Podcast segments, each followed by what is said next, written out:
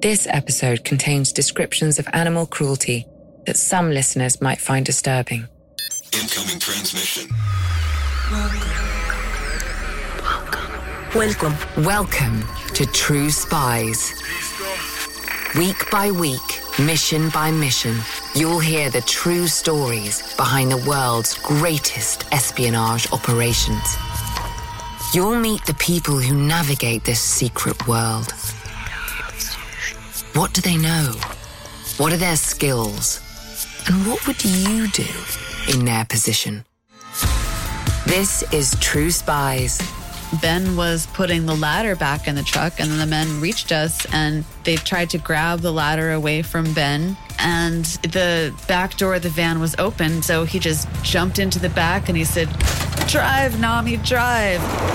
This is True Spies. Episode 66 Mission in the Dogmeat Valley.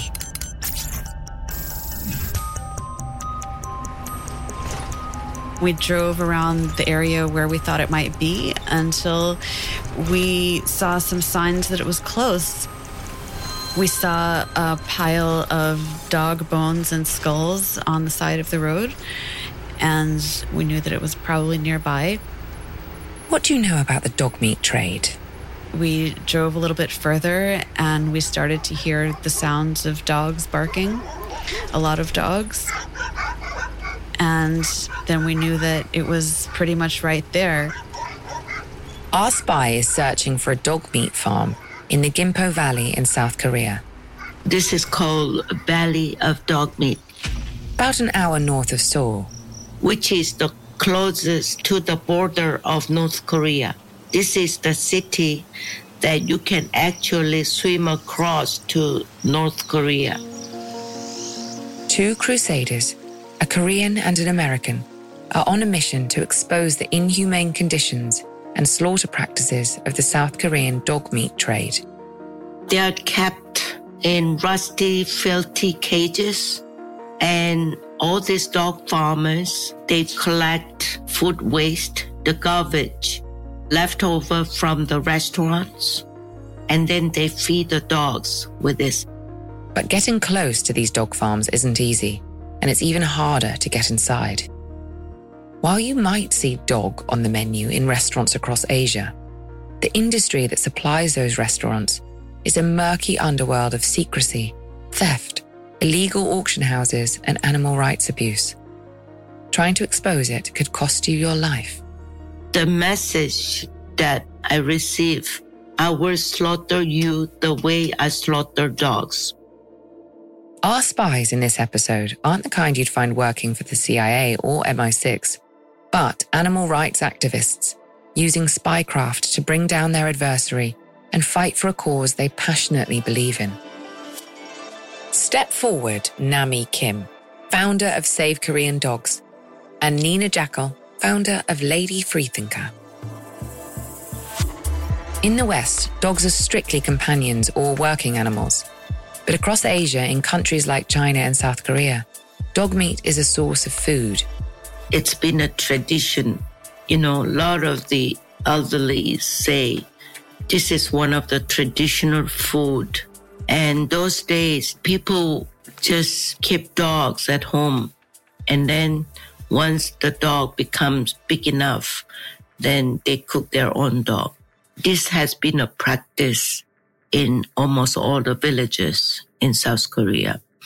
Now, after the Korean War, we didn't have much to eat. And uh, dog meat was the main source of getting the protein. In 2018, it was estimated South Koreans kill 2 million dogs each year for food.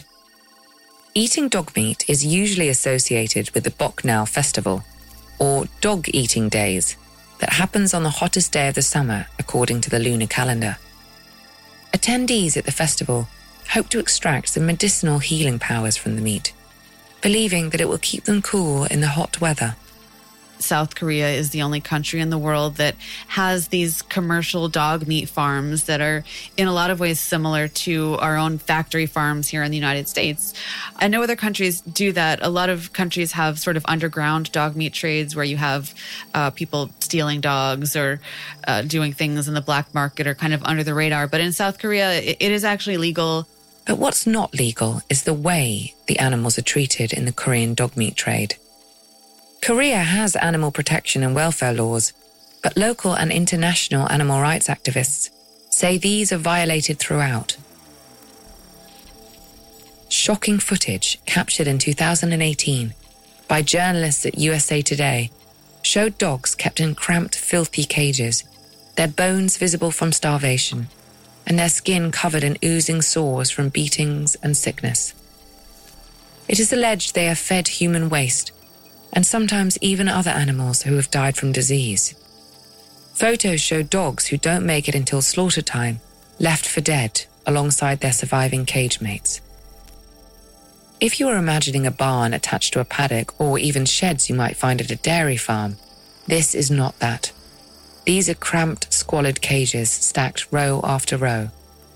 Let me just clarify this farming pigs or cow or whatever other animals. One thing about dog farming, it used to be like you must hang a dog and then you really beat hard when it is still alive. The more the dog gets bitten, the meat becomes very tender because of the beating, you know. This has been the practice. It's believed that the adrenaline the dog releases due to the stress of the beating makes its meat more tender. Protection laws passed in South Korea in the 1990s also prohibits killing animals in a brutal way and specifies the authorized ways in which to slaughter livestock by gas or stunning. But activists say that those methods are not usually used.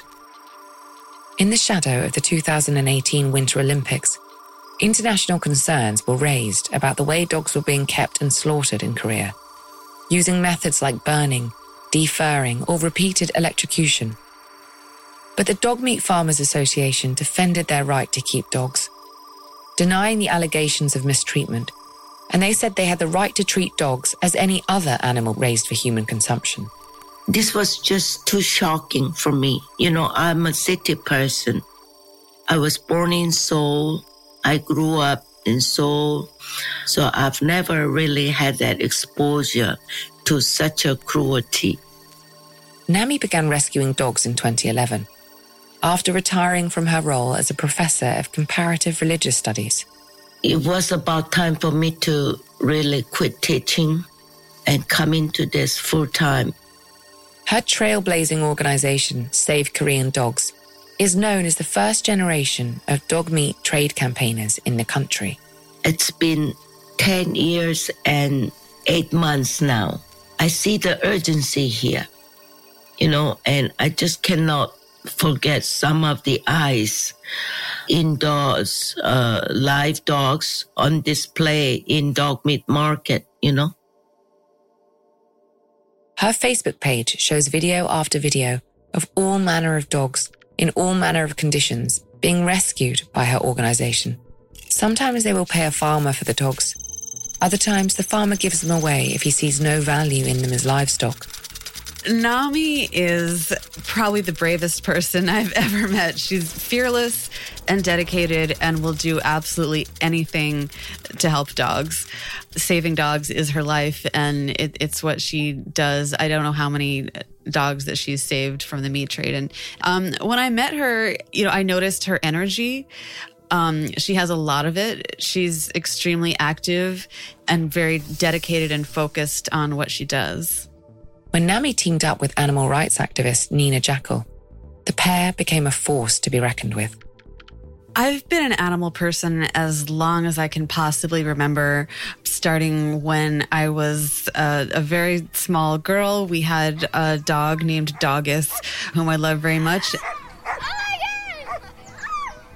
And, um, you know, after Doggus passed away, sadly, we got another rescue dog named Peggy, who became my best friend. And because of Peggy, I really started thinking about, about how animals feel and developed a, a really strong empathy for them that I've had ever since. She trained as a journalist, learning skills that would later prove useful on the ground in South Korea. When I started working as a journalist, I started having the opportunity to actually use my voice to speak out for animals. And at first, it was very subtle. I was writing about nutrition that just happened to be cruelty free as well.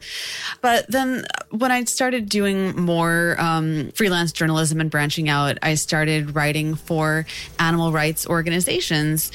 And it was the first time that I really got an inside look in animal activism. And I saw that there were people, you know, actually dedicating their careers to speaking out for animals and fighting against animal cruelty.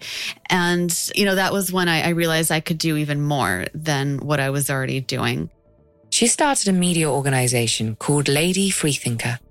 And that's how she came across the dog meat trade in Korea and the people fighting against it people like Nami?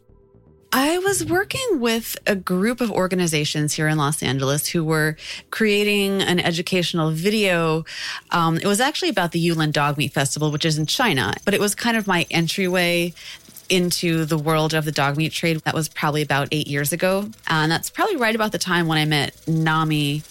For years, they worked together Nina in the US and Nami in South Korea, putting up billboards around the United States to raise awareness about the dog meat trade.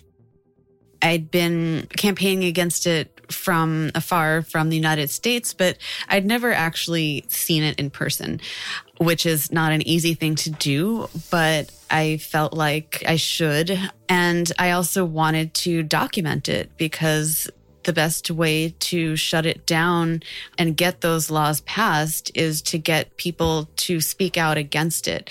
And in order to do that, you have to show them the truth. You have to show them what's happening to these dogs. So I wanted to document a dog meat farm and then expose what we found. So in the summer of 2019, the pair hatched a plan and Nina boarded a plane heading to South Korea. I flew out there with Ben, my husband, who is also very much a part of Lady Freethinker, and he cares a lot about saving these dogs also. And we brought some cameras. We brought a GoPro and um, a handheld camera. We went there with the intention of finding dog farms and filming them and then showing our audience what we found. With Nami at the wheel, they headed to the Gimpo Valley. This used to be the main supplier of dog meat. There are about 200 dog farms still exist in this Gimpo city, being urbanized, being modernized. We are just one hour from Seoul. So you can imagine how many dog farms all over Korea. Their mission was dangerous.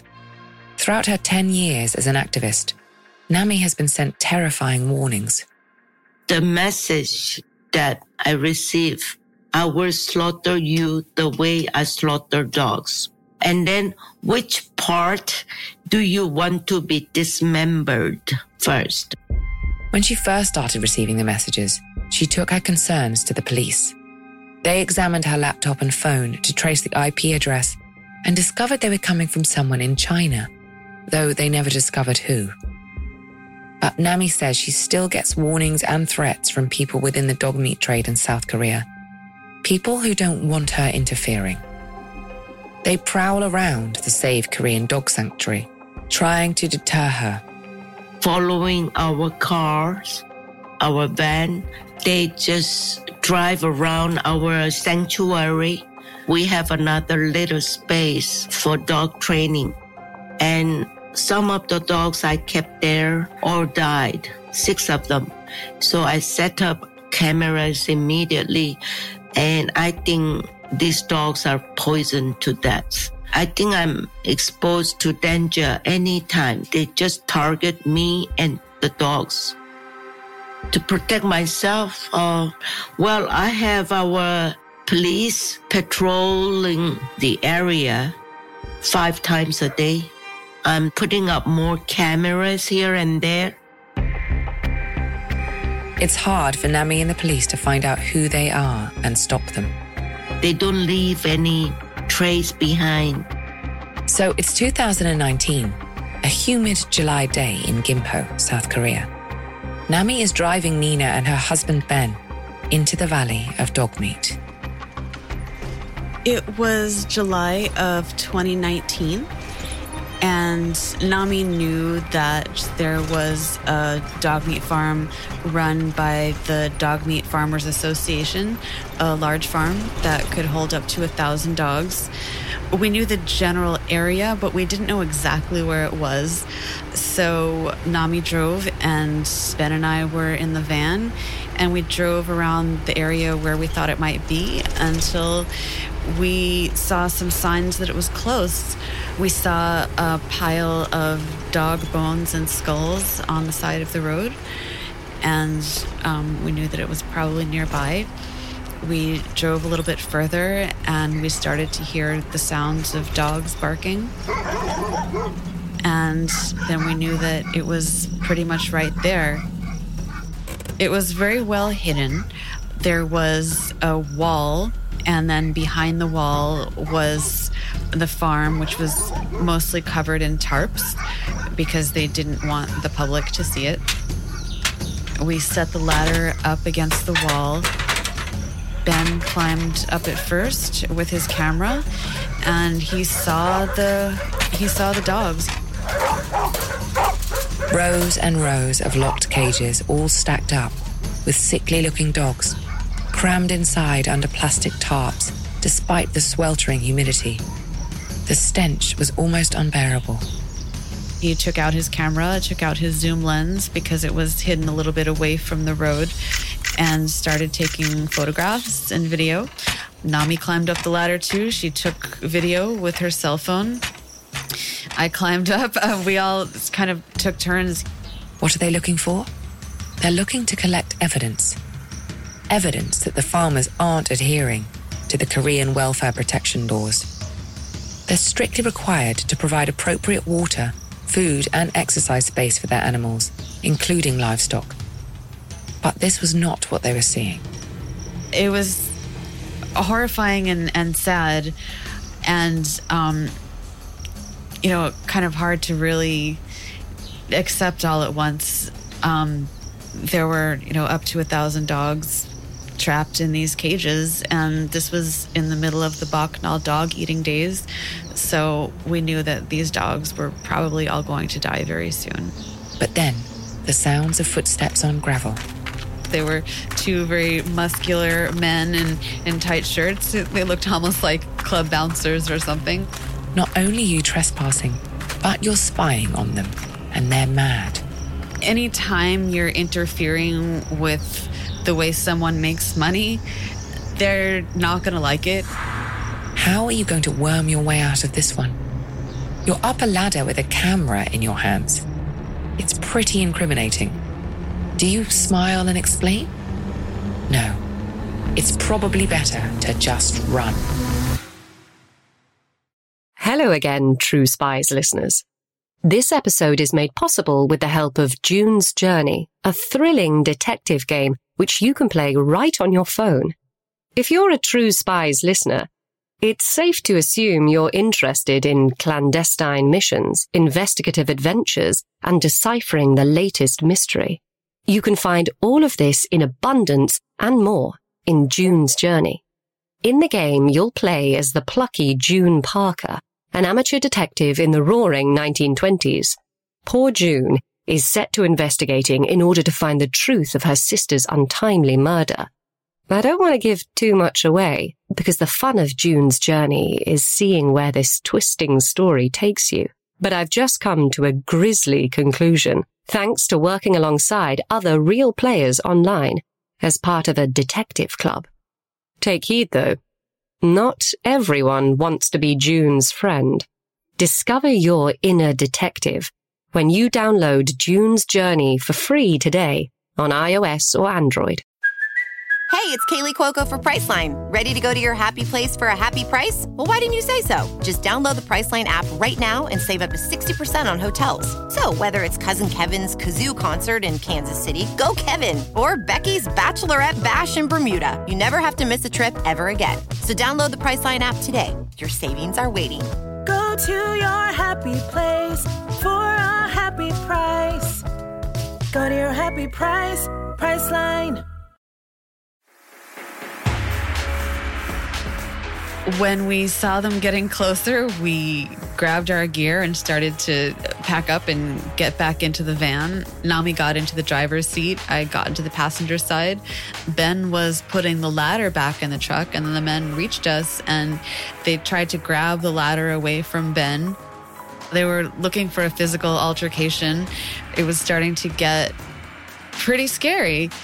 And the back door of the van was open because Ben was sliding the ladder into it when they had approached us.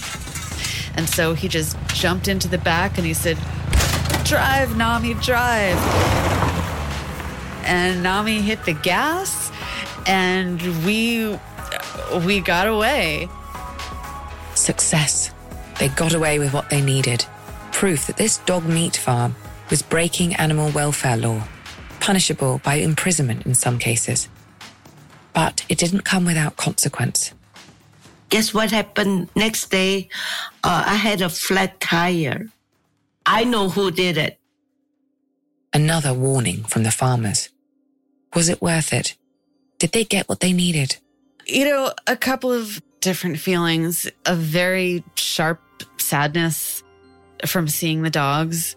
Also, glad that we got the footage that we wanted so that we could show people because, you know, we did accomplish that mission. And I would say motivated to speak out against this place, to expose these guys, and to do whatever we could to, you know, to try and shut them down. It was the first footage inside a dog farm run by the Dog Meat Farmers Association. That's the group that lobbies to keep dog meat legal in Korea. We were able to show it to media, and it was published in the Daily Mail. And I wrote an op ed in Salon about it.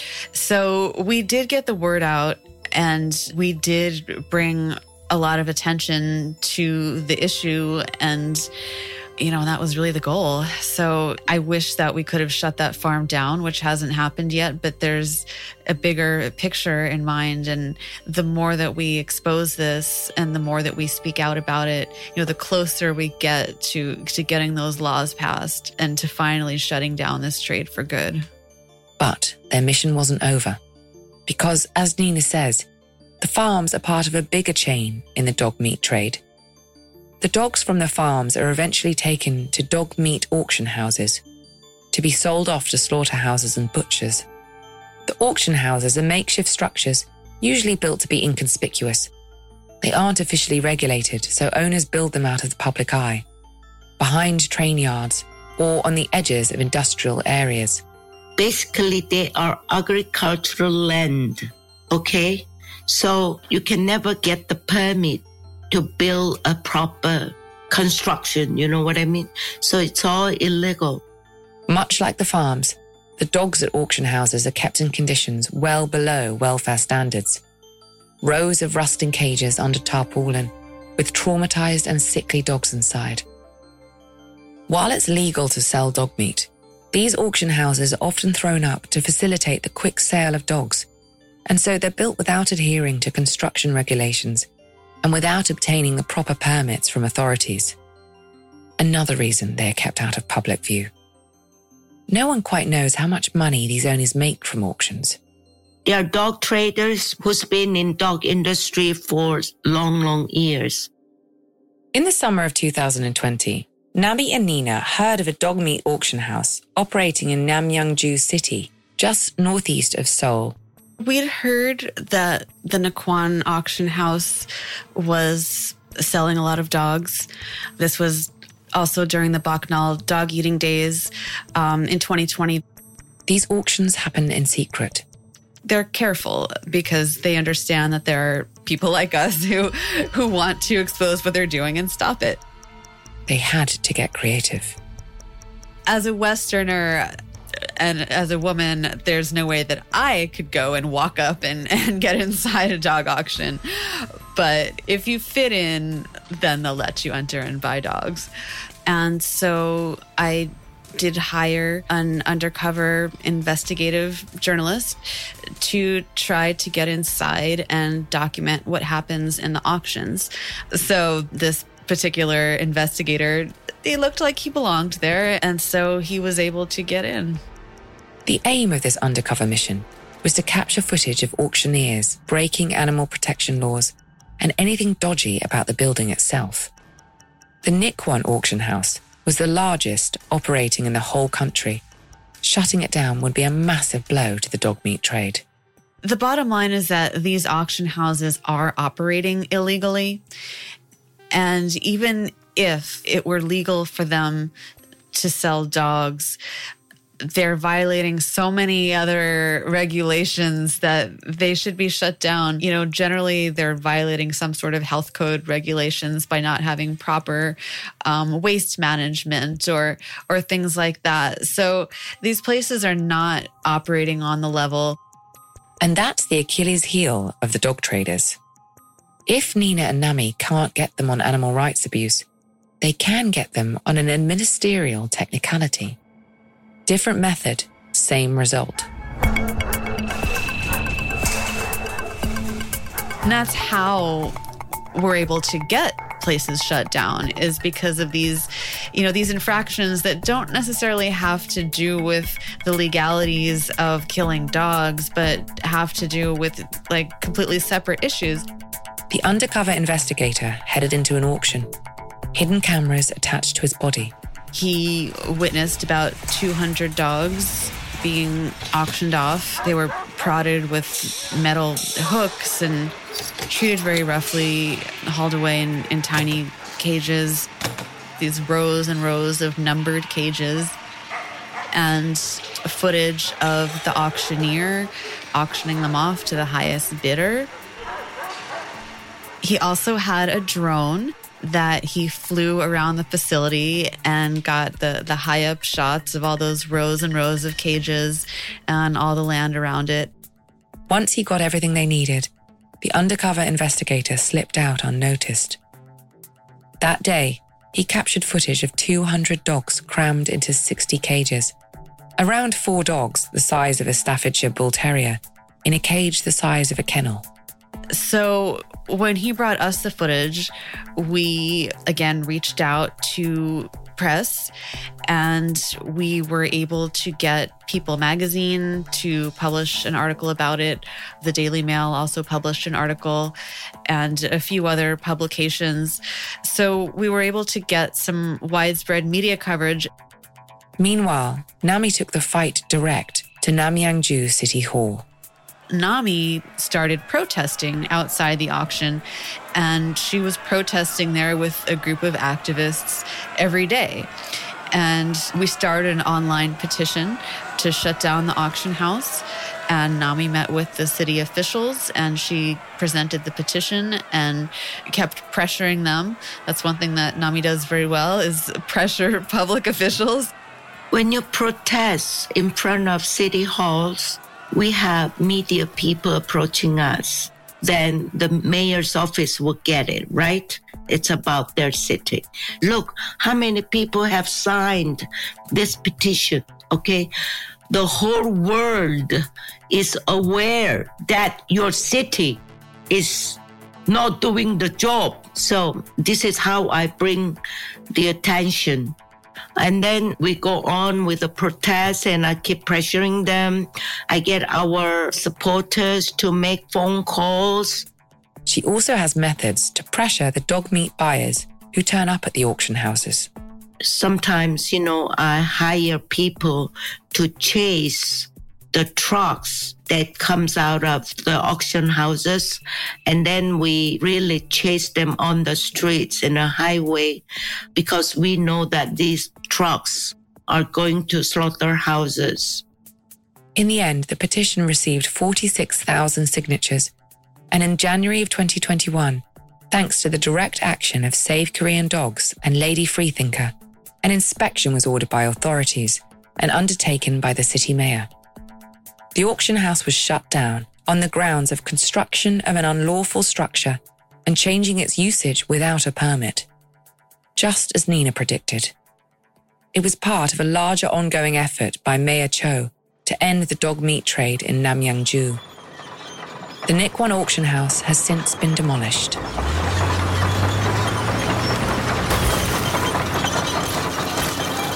It was exhilarating. Nami was protesting, and we were, you know, we were protesting, but online, obviously, because I couldn't be there physically. Um, you know, just to see that culminate in the actual demolition of this horrible place was an incredible feeling. And also, gave me hope that we can do more um, because there are other auction houses and there are other dog meat farms and there's still a whole industry. You know, this is just one really tiny, tiny, tiny slice of the pie. But just to know that it's possible with just a grassroots effort you know, we're not a huge organization. Just knowing that this is something that we could accomplish just by, you know, having enough motivation to to get in there and do it, um, it's a fantastic feeling. And Nami says since she started her organization 10 years ago, she's seen a real shift in attitudes in Korea. I see the difference.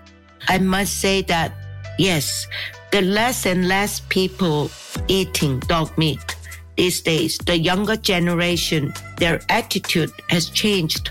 You know, one young boy who used to volunteer here said that, you know what, sometimes my grandfather wants to bring me to the dog meat restaurants. Well, I can never say no, but this dog meat restaurant offer another menu. I have a choice. So I would rather eat something else these younger generations, their attitude towards animals is different compared to the older generation. More and more restaurants selling dog meat are now either closing down or taking dog off their menu. I think the time is just around the corner that people would just say no to it. I'd rather eat something else, you know? A 2020 opinion poll showed 84% of Koreans say they don't or won't eat dog and almost 60% support a ban on the trade. But until that legislation comes into being, Nami and Nina have a lot more work to do. I know that as far as dog meat farms, it's definitely in the hundreds. It, it could be thousands. Um, I honestly don't know. And there are still a number of dog auctions that are auctioning these dogs off. And until there is a law explicitly banning the dog meat trade, it can't fully go away. So that is the long term goal. Nina Jackel and Nami Kim. Oh, and there is an afterword to this mission. I guess you're probably wondering where the dogs that get saved from the farms and auction houses go. Well, they go to live with Nami. She turned her own home into the Save Korean Dogs Foundation Sanctuary. These uh, 20 dogs we rescued last year, most of them, they shiver, you know, they shake in fear of human approach we give them plenty of time for them to learn to trust us. It's uh, so rewarding, you know, because I'm the only one who knows where they used to be. And then they come over here to the safety they have beds and they have food bowls and water bowls. There's also a, a large dog park where uh, the dogs get to run around and expend their energy. I believe the park has expanded since I visited, but it was already it was already pretty large. You know, somehow Nami makes it happen and gives these dogs a safe place to live until they can get adopted out. And a lot of them do get adopted out and sent to the US and the UK. Nami's Facebook page isn't just videos of dogs in cages traveling from farms and slaughterhouses. It's dogs on their way to their forever homes and updates from their new owners about how the dogs are getting on. We get constant encouragement for me to save more. They could have been a piece of meat if not rescued. they offer help and provide a home for these dogs. When you're an activist, you, you need things like that. You know, it can't just be 100% cruelty all the time or else you go crazy. So, you know, you need to have those things, that hope, those those beautiful beautiful sanctuaries that are saving animals that that make you feel good. I'm Vanessa Kirby. Join us next week for another encounter with true spies. In the 1970s, John Todd burst onto the evangelical scene with a shocking tale. He claimed to be a former witch involved in a then unheard of secret organization called the Illuminati and urged Christians to prepare for a violent world takeover. First of all, the number one weapon in everybody's home should be a 12 gauge pump shotgun. Hear the amazing story of one of the originators of the modern day conspiracy theory. From Magnificent Noise and Sony Music Entertainment, this is Cover Up The Conspiracy Tapes.